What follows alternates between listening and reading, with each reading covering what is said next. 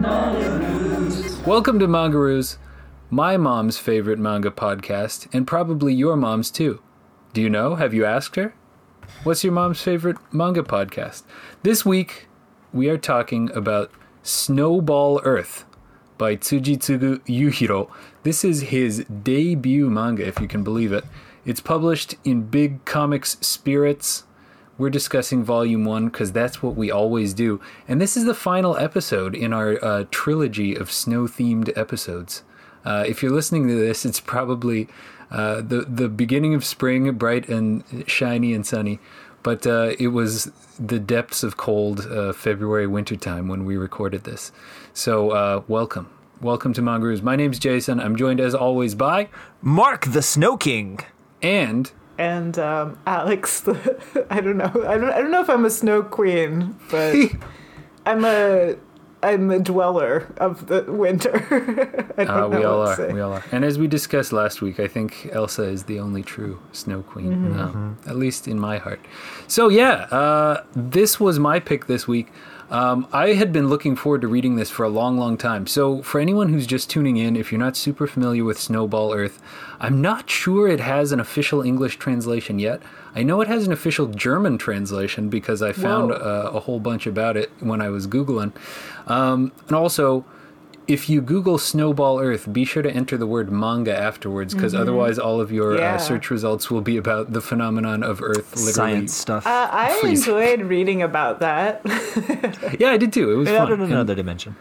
I think clearly Tsujitsugu Sensei probably uh, was inspired by some of that as well. So, just a bit of background. Part of the reason I chose this one, it's got really good word of mouth. It's starting to pick up in terms of sales. But what really intrigued me is that um, when you see it in the bookstore, sometimes uh, the, the tankobon will have like an obi, which is the little strip that's uh, you know around the bottom of the book. Yeah, thing. the kind of a book jacket exactly. And the the recommendations for this particular manga were some heavy hitters. So the first volume had this big endorsement from Anno Hideaki, uh, the creator of Oh, Evangelion, I was and gonna then bring him volume up, yeah. two. Me too, dang. Yeah, I mean, we'll, we'll we'll definitely. It's hard to about miss that. It's the first thing Yeah. you read. It's, they even cover up the Snowball Earth title and just like, no Hideaki. well, here's what you really need to know, right? And then so, and volume two was endorsed by uh, Kojima Hideo of Metal Gear Solid fame and Oh. Death Stranding. Uh, and then volume three was endorsed by One Sensei, uh, so the creator of One Punch Man, etc. nice. Uh, so clearly, like I saw that in the bookstore, I was like, clearly there's some payola happening there. But if if all three of those gentlemen uh, enjoy what's going on in this manga, gosh darn it, I, I got to check it out for myself. So before we get into you know real deep analysis or whatever, what did you guys think of it? What did you what was your takeaway from it? Just real quick. Did you dig it? Did you enjoy it? I don't know. Should we go by name order Alex, or something? you go ahead. And my name starts with an A, so Alphabetically. let's take the liberty. Um, I liked it. Uh, the first part of it, I was like, hmm, where's this? How is this getting to snow? you know, you're you're a little bit. You wonder how it's gonna happen, and then you see that there's a, a time skip, um, and then you find out what happens afterward, um, and that's the more intriguing part to me. Yeah. Um, so I liked that that happened after. cool. Uh, but in the beginning, I was a bit like, I don't know right now what I'm It reading. starts off pretty weird. yeah. It starts out with Tetsuo, the main character, kind of flying through space in his gigantic robot, destroying some creepy Mm-hmm. yeah, looking and being like things. very, very like socially anxious. So it's just like story of socially anxious pilot in space. Which is something um, we've never seen before in manga or anime. Yeah, and referred to as a savior. And you Mm-hmm. Literally don't from the know exactly when he became the savior of humanity or like who put him in the savior position. Yeah, it seems to have been a collective decision, doesn't it? Like all of Yeah. humanity has just agreed upon that. Um, what did you think, Mark? Just in, in general, overall. Well, I should preface this by saying uh, Jason and I have a relationship that goes back many years. And It's true. for a long time now, he's been putting wacky manga on my desk and saying you've got to read this, and, and it's a two way street, right? I've been giving Mm-hmm. him some stuff too, so it's it's not like it's not like a non reciprocal relationship. Uh, but when you first brought up Snowball, I had never heard of it before. It was off my radar, uh, and many things are, but this one was not. Uh, so I picked up the volume at. Uh, at one of my favorite local bookstores, and it was really easy to find right there on the shelf. And uh, the next opportunity I had, I was on the train on the way home. I cracked it open, and I was like, "Oh, okay, so this is going to be like a weather phenomenon manga." But it's pretty obvious that this is like a mecha manga. So you open it up, start reading, and I thought, "Oh." It's gonna be one of those socially awkward, bo- socially awkward boy has you know issues making friends, but he bonds with the robots. So I, I thought this was gonna go on for four volumes, but that ends really quick. Yep. Uh, so I don't know. I think the one thing that we have to give this creator is their ability to work in plot twists that keep you guessing. I didn't see that coming. Yeah.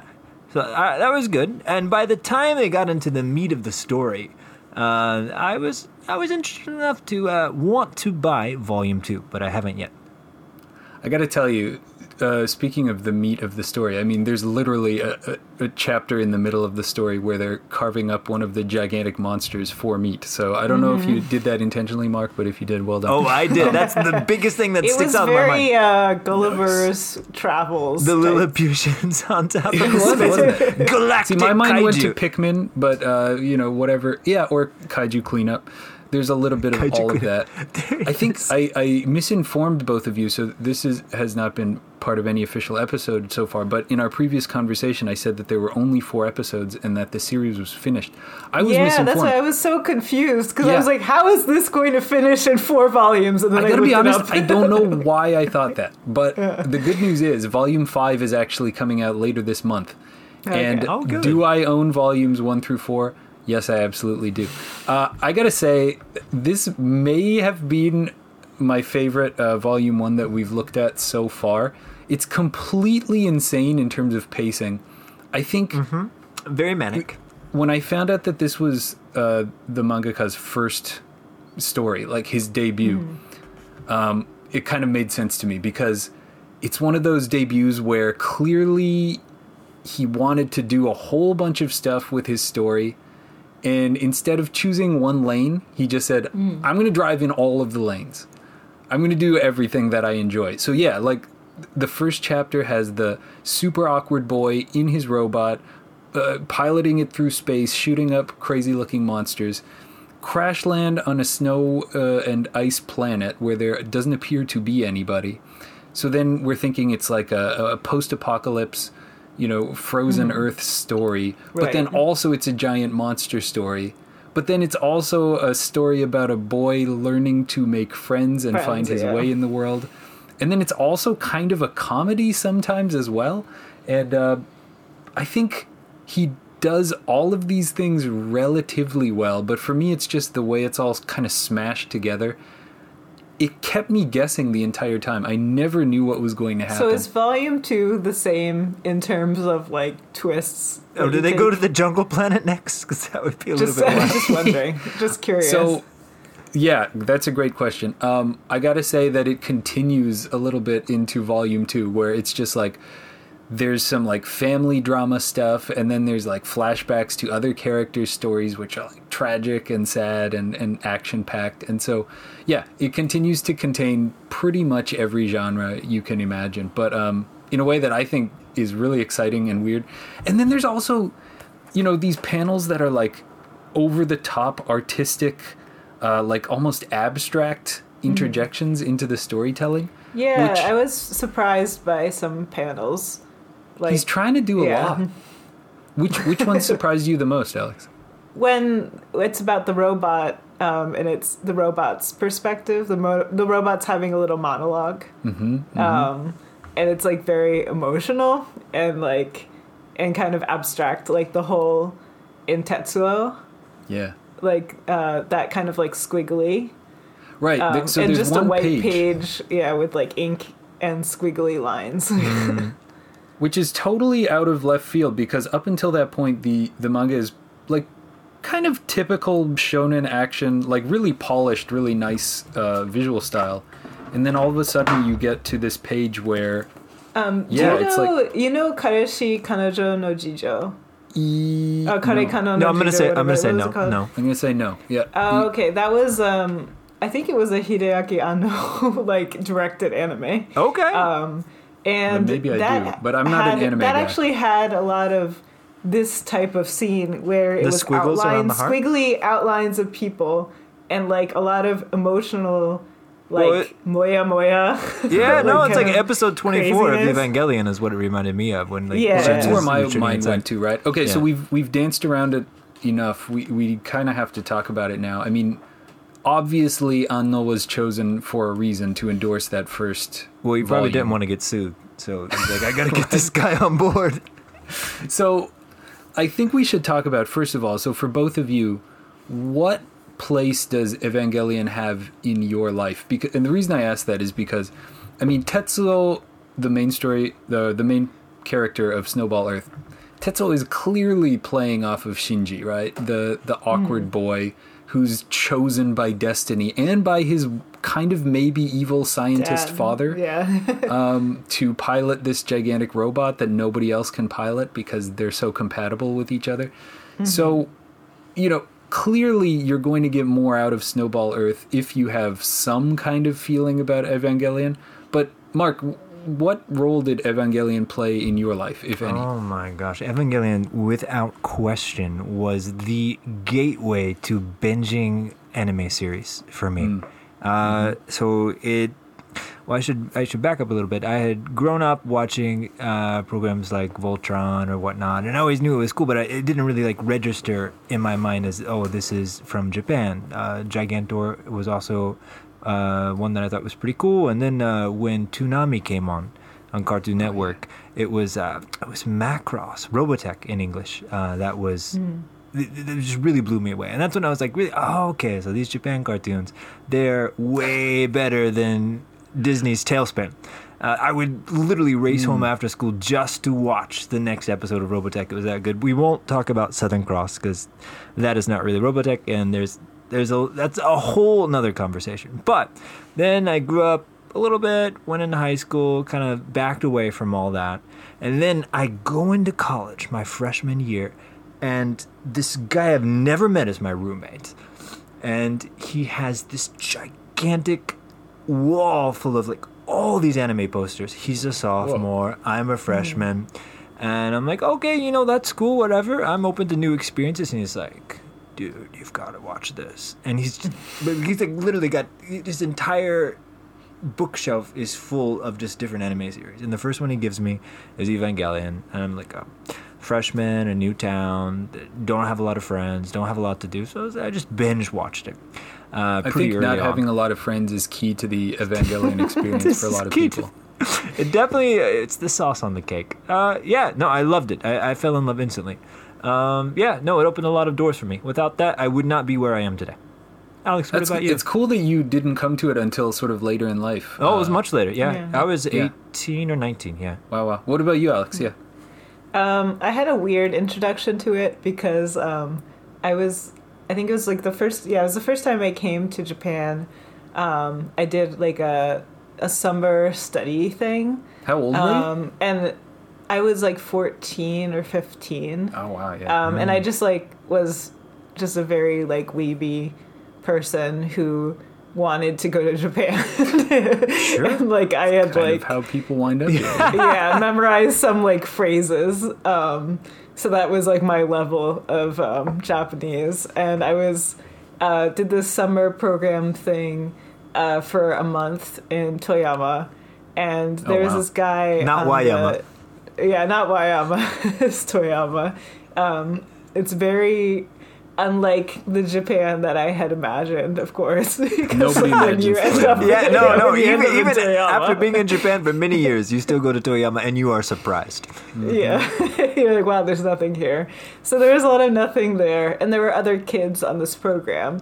And one of the kids, um, he was like really into like Evangelion and very like hardcore otaku in that like he would like actively seek out like more information where I was more passive where I'd Passive be like otaku. if it's yeah if it's translated into English I'll like consume it but I don't really like know the not translated things. Oh, got it. Got it. Um, and he went to like book off or something and like rent, or or maybe he went to Tsutaya and like rented like all of the like series. Yeah. And he was just like, "You really need to watch this.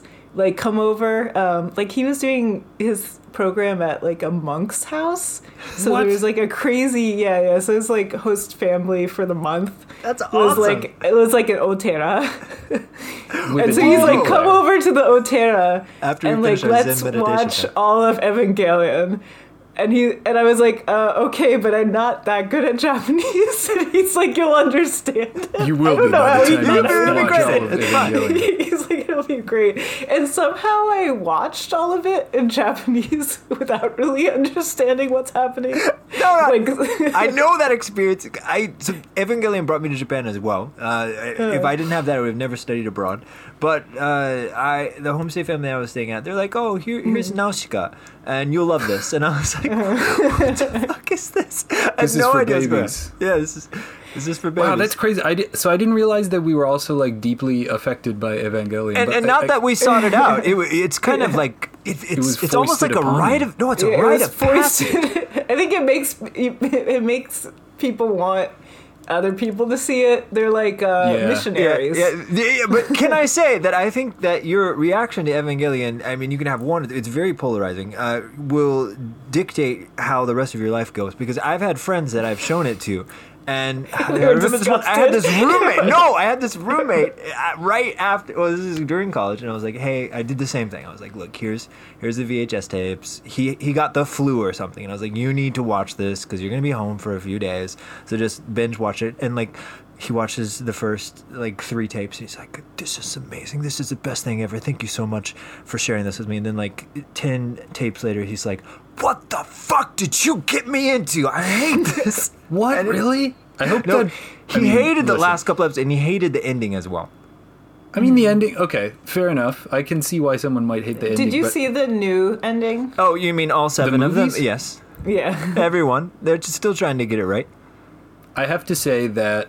Well, I, I- so I haven't really shared my Evangelion story, and I I gotta be honest with you. I don't remember who foisted it upon me, but I do remember going to the local mall. I was like 13, which is I think the perfect age to watch Evangelion when you're an awkward, weird 13 year old. Um, and I remember going to the mall and renting VHS tapes. And it was like two episodes per tape, and I had to keep going back like every week or whatever until I saw the whole thing. And it just like kind of destroyed my brain. It just like broke my perception. I was like, this stuff isn't supposed to be happening in a cartoon. What is this? Why is this happening? Why did I suddenly uh, understand the world better than I ever did before when I finished this series? Uh, it was like I had never experienced something that I had felt was like, this is art. There's something deeper going on here, right? So that was my experience. And yeah, it's.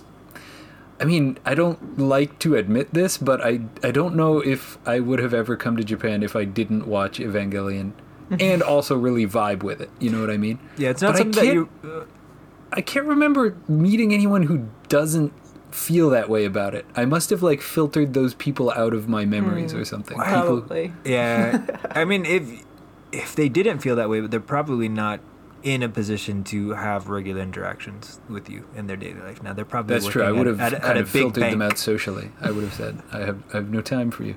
Um, okay, so we say all that to say, uh, we all have deep and important feelings about Evangelion. I wanted to say that to me, the movies do not exist because the original 24 episode show is a perfect uh, thing of beauty, does not need to be expanded upon or revisited or revised or anything. So Got it right the that's first time. enough.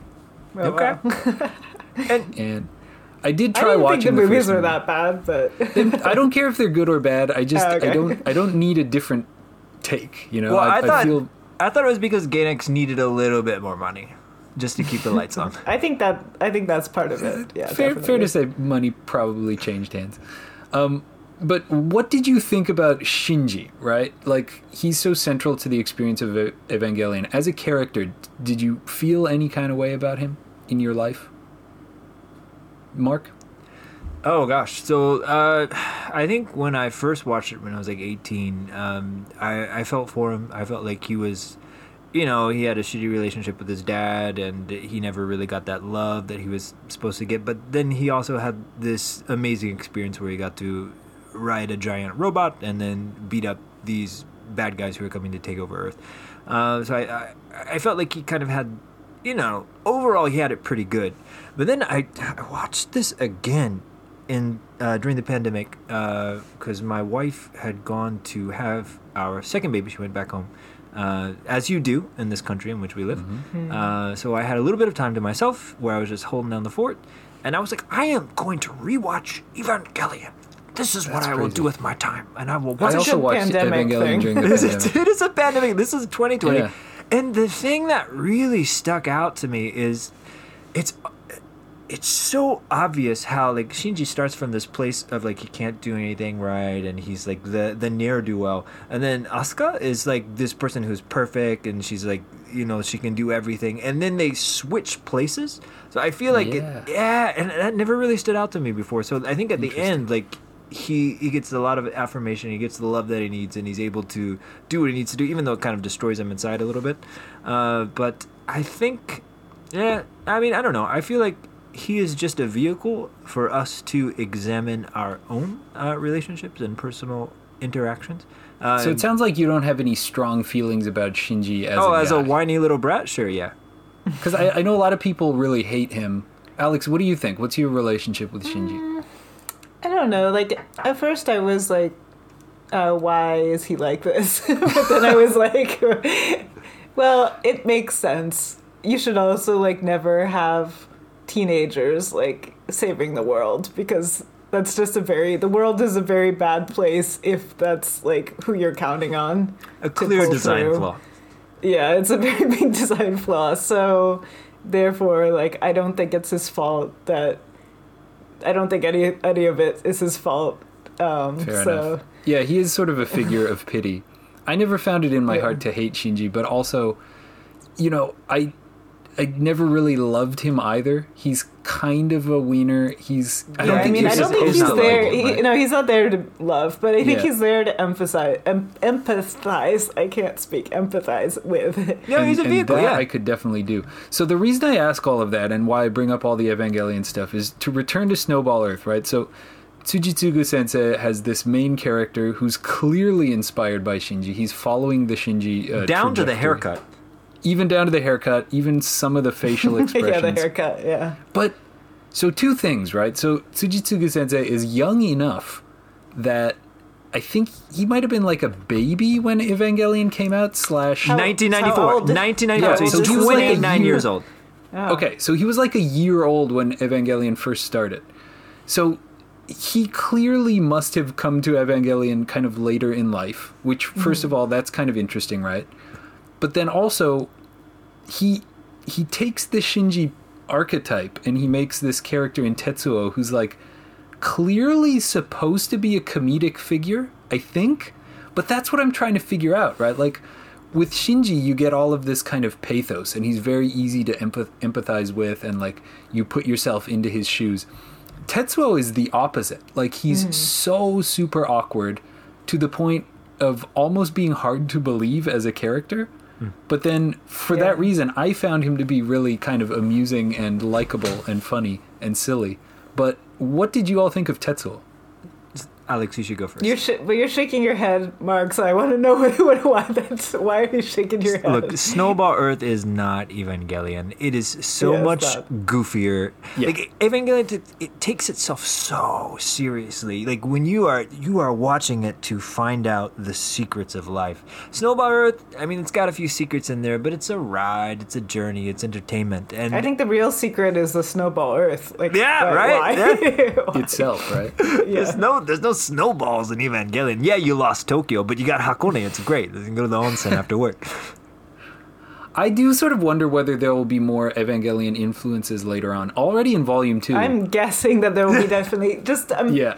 I'm just. I feel like this person really loves Hideaki Anno just because like I can see so much of like everything he's worked on. In There's this. definitely some like Shin it is just Gojira in one there. volume. Yeah, Uh-huh. yeah. well, I see the Shin Godzilla, and then I see the Kare Kano, Yeah. and I see the Evangelion. It's already three media properties that he's worked on in just only doing a one couple of volume. shout-outs.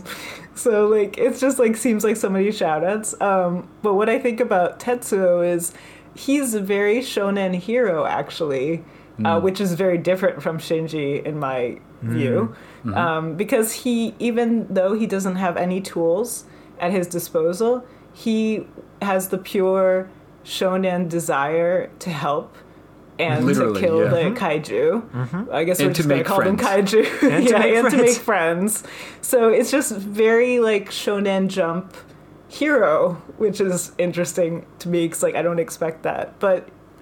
Yeah, and then he's also, but he's also got anxiety, so I guess that makes him a bit Shinji esque. So that's in what that I he doesn't know how to like Yeah, that's why it's in connect with people. Yeah. So it's interesting, right? He's a very typical shonen protagonist, but did you find him more or less relatable than Shinji for that reason? Like, it seems like he should be more of a cartoon character, Yeah, he's And more cartoony because yeah, of no, that. he's not. He's not which which. I thought should make him harder to relate to, but for me, it made him much more like personable and like I really just like hanging out with Tetsuo. So we should say, Alex, you mentioned that he has no tools at his disposal, but he does have one tool, and that's a self-help book that Mm-hmm. is, you know, what is it called? It's like How to Make Friends Yeah. in 777 Steps. Yeah, yeah.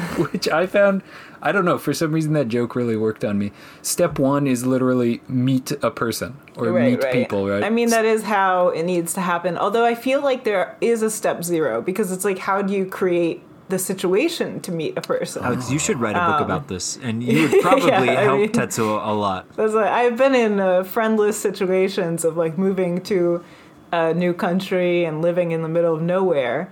And yeah, sure, I would love to meet someone. Where? Like Mm. that was when I was in Gunma. I was like, where where am I gonna find these people? Yeah, when and you you it's first just got to Gunma, did you just start wandering around and then come across a friendly-looking old man?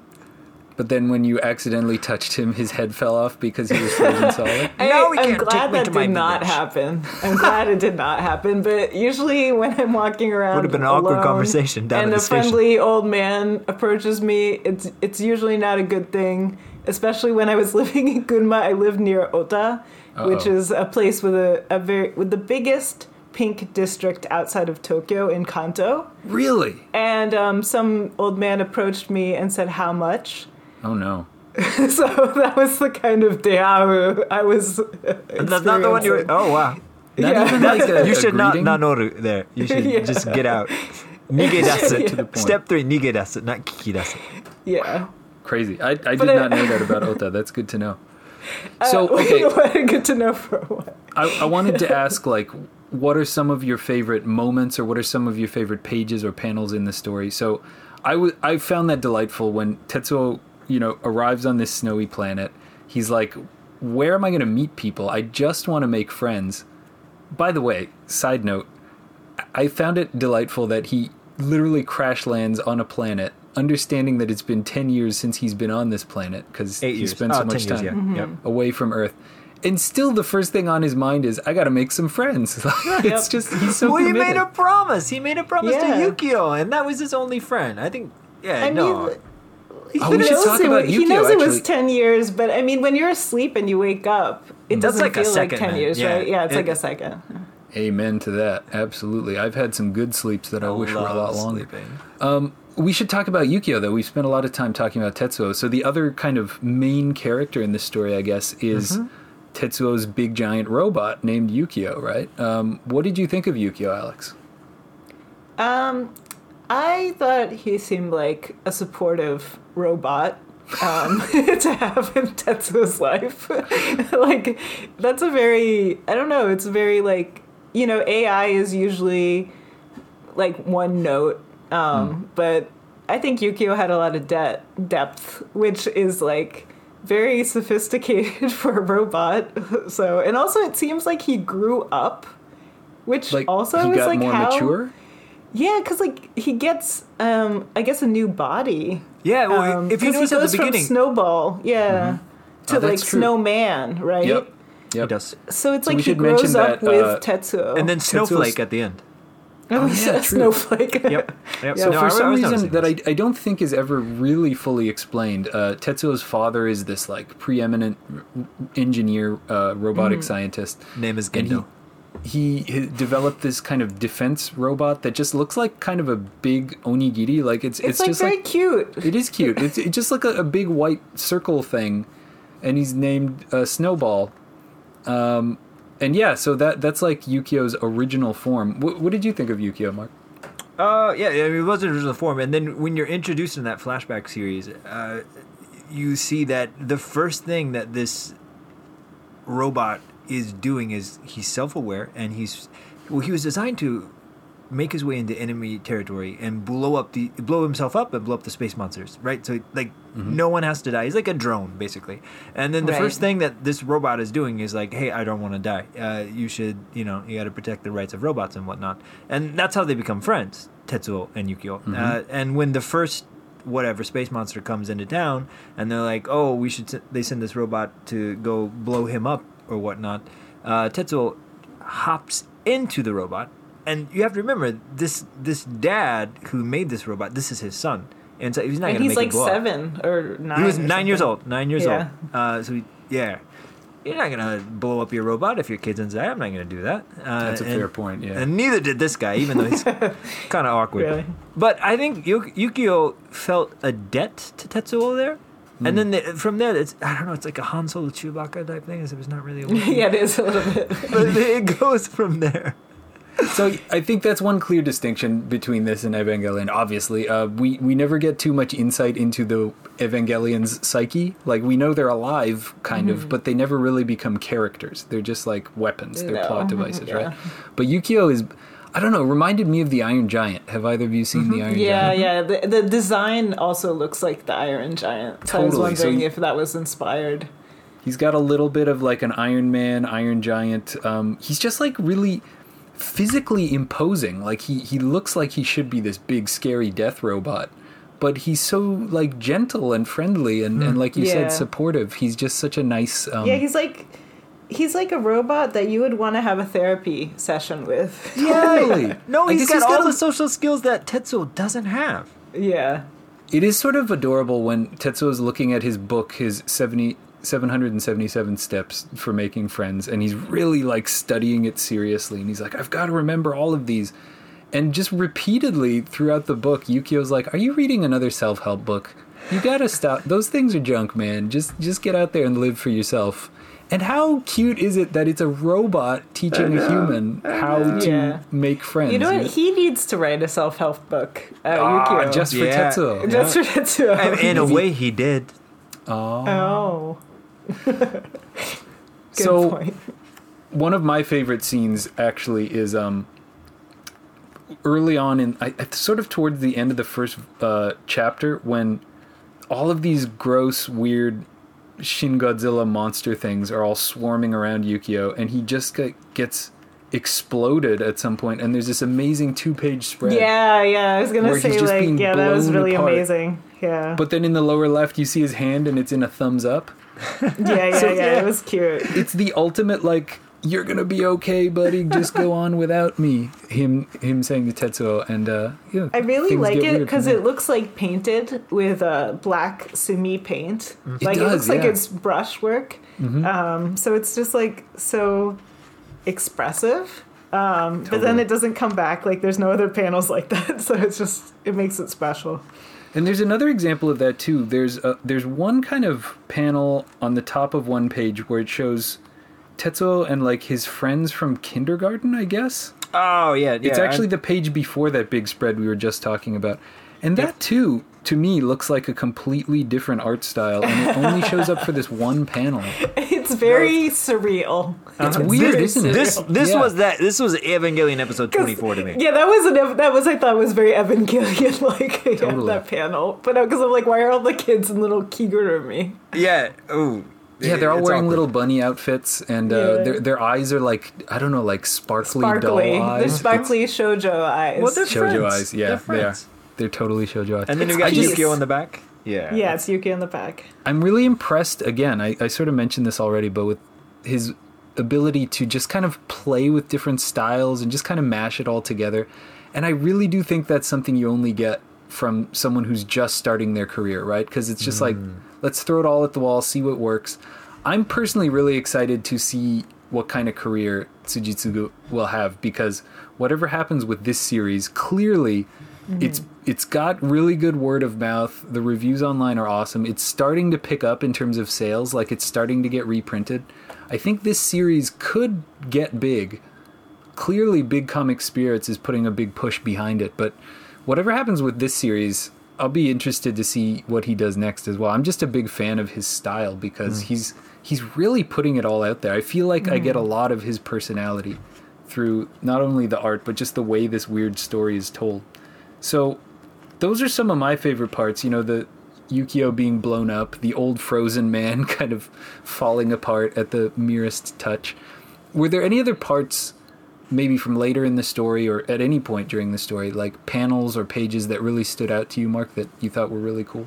Yeah, there there is one right here. Uh, it's the one where right after he's he's stolen the the front end shovel loader, and then he's uh, cruising down. And he finds that hole, and then all of a sudden, a giant space monster. And this is your first encounter with the space monster on on the mm-hmm. snowball Earth because you don't really know why mm-hmm. everything is frozen over. And then it's just like, oh well, I guess they didn't win after all.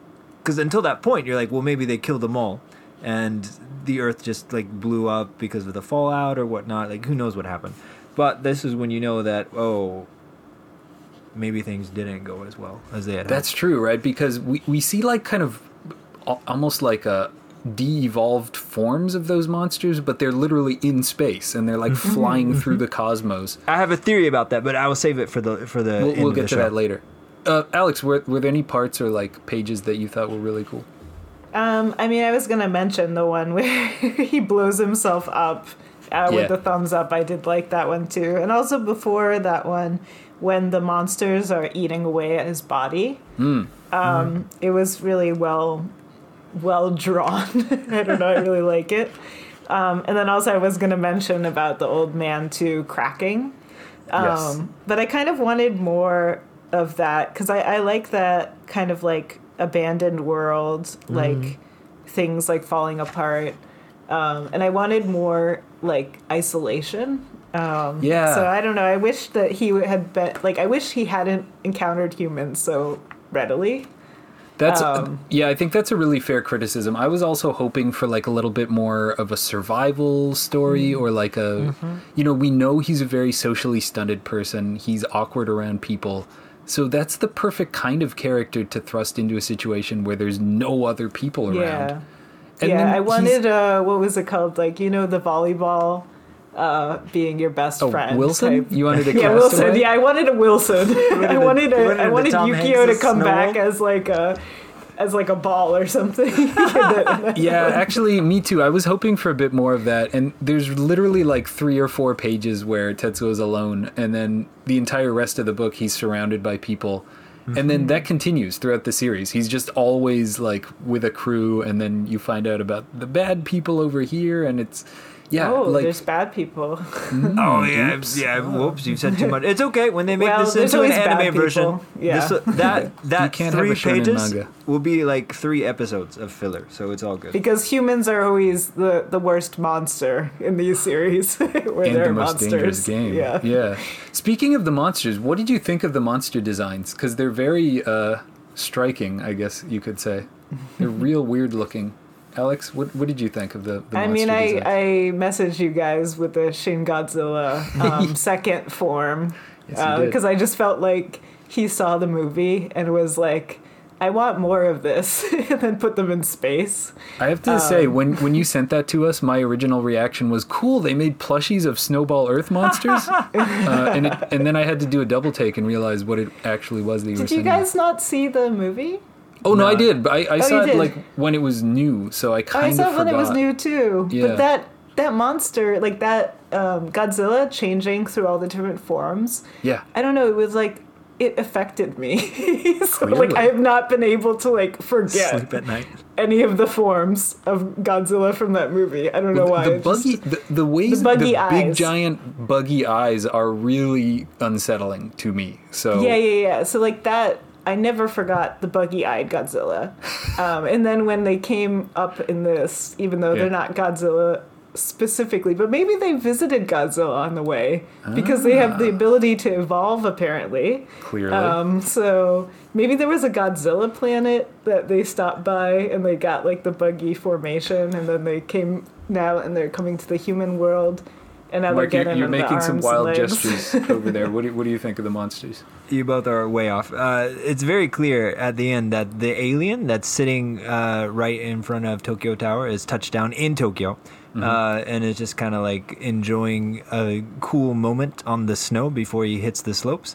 Is the master of this alien race, and it's it's pretty much like the Zerg in StarCraft, where there is a whole hierarchy of monsters. And the first ones that were introduced at the beginning, like these these space slugs, they are the lowest of the low, right? Ah. so these, Yeah.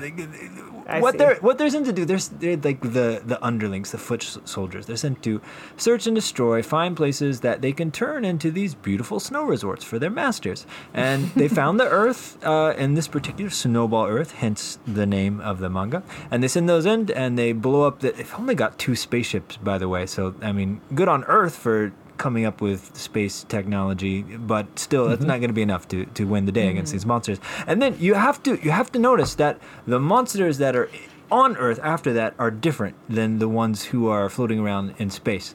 Not only is there the little guy who's got hands now and he's not so much like a plushie, but the one that mm. comes after that with like Yeah. the, the the weird neck thing.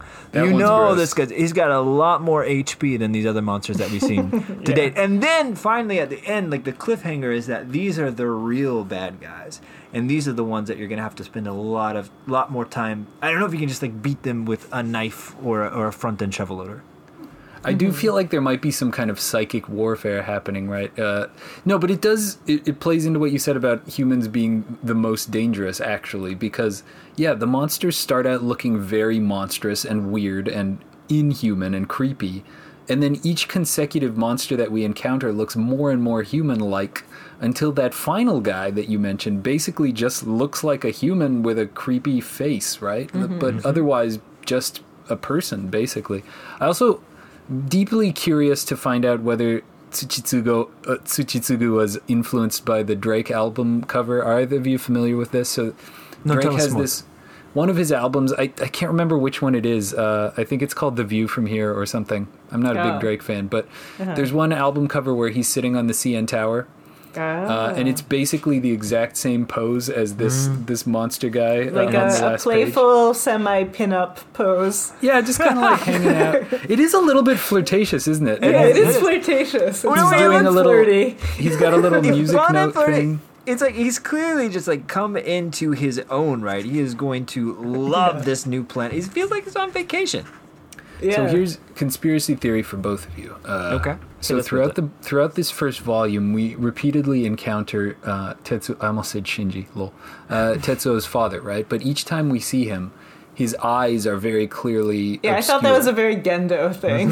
super Yeah. Gendo, super like uh, evil anime dad thing. Like Mm-hmm. we we remember most of him, but we don't remember his face. And then you he- can't look him in the eyes. we just kind of like stop hearing about him after a while. And then, boom, flash forward to the end of the book. There's this extremely human looking, kind of happy go lucky monster weirdo on top of Tokyo Tower. You know what I'm saying here? I see a look of. Do you think that his father made the ice monsters in order to get more funding for his robot projects?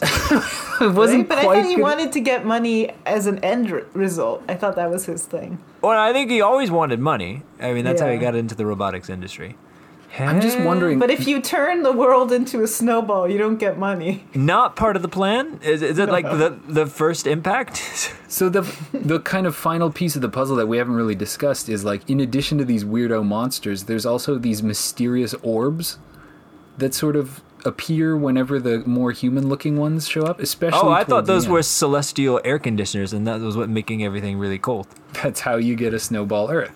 As if you read the Wikipedia article, No, no, that's no, but- step one. Clearly, clearly, the monsters, the slug monsters that are in space are not the same monsters as this guy at the end because space is really, really cold. It's like minus 270 and like really almost absolute zero. And those space monsters have no problem with just flying around, biting No, stuff. they seem to love it. They love it. They do. But They're then this guy at the end, if uh, uh, volume one, so Tetsuo, he's yes, everything is frozen over and there's snow everywhere, but he finds this this front end shovel car, and he turns, he, he cranks it up and it runs, which means it's not colder than minus thirty, and then the ah. so it's it's not like the same space type conditions, and then the mm-hmm. guy at the end who's having a really good time must love it. I'd say it's about minus fifteen, minus twenty tops. I love Two how different specific angles. you're getting. Well, yeah, I- you're getting very specific. As a Canadian, thought about gotta this a lot. Minus 15's not even that cold. No, it's not. Your face Yeah. doesn't hurt, and you see Yeah. Tetsuo. He's walking around, doesn't have any face protection. It's not that cold, and there's a chance for Earth there too. Hmm, interesting. I, I, I'm surprised you got into the real like geothermal elements yeah, here. you're very into the actual temperature. I wasn't thinking about the actual temperature. I was just like, okay, cold. Got it. Yeah. Thank you. Alex, what do you think? What's going on in terms of like who is this weirdo at the end? And uh, what is the relationship between that final weirdo sitting on Tokyo Tower and the slug monsters and the freezing of the earth? Do you have Well, any see- ideas? because I was thinking so much about Godzilla. I was thinking that that's the final form. Um, Because, like you know, in Shin Godzilla, at the end you see the tail of Godzilla, and then you see there's like humans, Totally. Yeah, At that was my the favorite part of the movie. Yeah. Um, and I was like, that's it. Like that's the final form is is becoming like us. Um, so yeah, I I think that was my first inclination as well. Something mm-hmm. like that, right? Like the monsters are mm-hmm. leveling up to that human form. But now that I'm talking to you both about it, I'm actually wondering if it it's somehow the other way around. Like maybe if it was Tetsuo's father, let's just say, right? He's mm-hmm. remained on Earth the whole time Tetsuo's been gone. So maybe some crazy shit happened here on Earth, turned him into a weird thing, creature, that somehow got him to communicate with the space monsters and then bring them to Earth. And then somehow also uh, snowball Earth. I, I don't really know how that plays into it. Okay, no, okay, okay. Yeah. you know what I mean? Like I there's some kind of hybridization happening here between whatever that final human looking guy is and the monsters, but then also the freezing. So we What we if end it's this lonely Iwaki? lonely Iwaki. we should say Oh, the is guy, the yeah, author. the author of the book, the self-help book. Uh, He's like the that. last boss. And then maybe And he didn't even really like people, and that's why he made so many rules in order to make friends, so no one would ever make friends. And we know that Tetsuo isn't the kind of character who's going to skip ahead to read the end of the self help book. So maybe, No. like, item number 777 really is like, finally, to make all the friends, freeze Earth so that all of your friends can't escape. Become one with everyone. Keep Yeah, you know what I relationship's mean? perfect.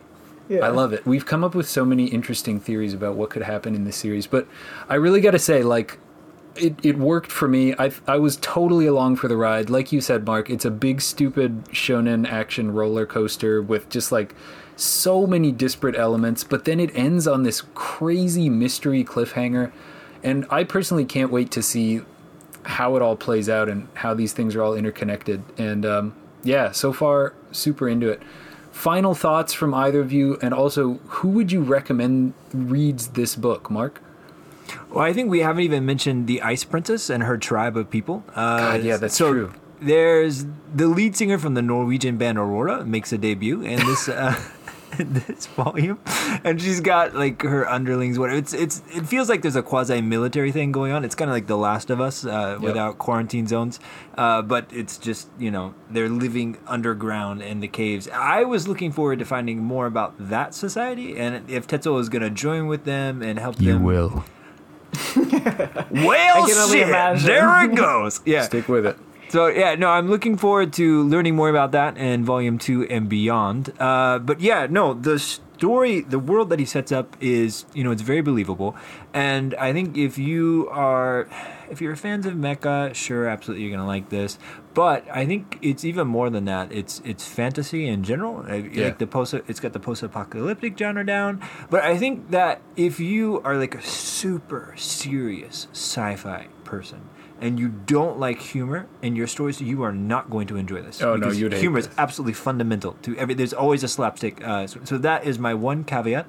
And with that, I rated it six snowflakes for art and plot twists. Very nice. Alex? I don't have like a snowflake rating. Um, I was just gonna say like if if you like sci-fi that is like anything that Hideaki Anno does, or like um, I don't know, it had a similar vibe to like Gridman. You know, Gridman. What is it? S S S. Do you even say those S's? I don't know. I don't know about But- that. Anyway, I don't know how to it's like kind of like uh, you know, like teens and robots. Um, Mm-hmm. If you like that kind of thing, then uh, this is up your alley very much. So Nice. in that it's like, I think it will definitely. I don't know if it continues in the same way. Uh, I think it's probably going to get an anime, and then you're going to feel compelled to watch it anyway. I So would think 100% It will get the Yeah. anime bump. Yeah. Yeah, no, I I, think think, this could work gonna as an anime. It's it's not always that I read a manga and think, oh, I'd love to see an anime adaptation of this because I I don't usually care. But reading this one, I absolutely felt like, yeah, give me an anime of this, I would watch it, hundred No, it's, percent. it's got the expensive world. Yeah, it works. I I'm going to give Snowball Earth a final rating of 772 out of 777 possible steps to make friends on a frozen planet. Okay. Um, that's going to do it for this episode of Mangaroos. As always, uh, get in touch with us. You can email us at mangaroospodcast at gmail.com. We'd love to hear from you. Uh, also, give us a rating on your favorite podcatcher, uh, especially. You know, a five star rating would be great, uh, but any kind of ratings and reviews uh, help us and, you know, let it be easier for people to find the podcast. So the more, the merrier. Tell your friends. Um, tell, Tell your mom. mothers. Yeah. Yeah, tell your mom. I don't know Just- if your mothers are interested in manga. Tell your However, mothers Oh, you this have. uh, Snowball Earth. Yeah, it's not in English, but I imagine in the future it could get. It could well be, yes. yeah, so- just put it on your mom's radar if you haven't already, and um, you know, uh, Many of any any moms that you may encounter, and and I And think dads. from moms, dads. dads, you know, It's it's not. and from all of us here at, at Mangaroos, call your mom, call your dad, just say hi. How they doing? You know, check in on them every once in a while. make sure it's um, not too cold where they are. Yeah, exactly. Unless they um, put you in a robot at a young age. And in which maybe. case, you should probably do family counseling. I mean, you don't want to work that through by yourself. That's you are not the issue. It's not your fault, Jason. Great note to end on. It's not my fault, Jason. It's not All your right. fault. But no, I, there's one thing I have to plug. So, this is a regular series that we're putting out weekly, and the next volume will introduce a new series. We have just finished our snow cycle, and we are on to a new cycle for manga, and it is historical figures, not Historical historic fi- figures. not historic figures, historical figures. So it can be anyone.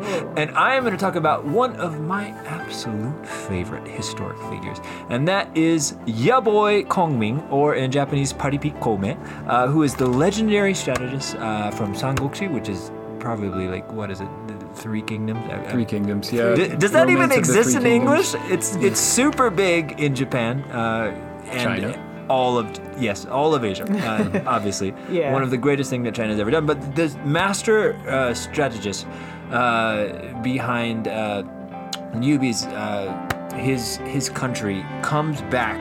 Uh, what was is reincarnated into modern day Shibuya. So tune in next time to find out more about that. Great pick. Looking forward to that. So once again, if you're reading along with us at home, next week's pick is Paripi Koumei. We'll see you back here in about a week's time. Take care, everybody. Bye for now. Peace.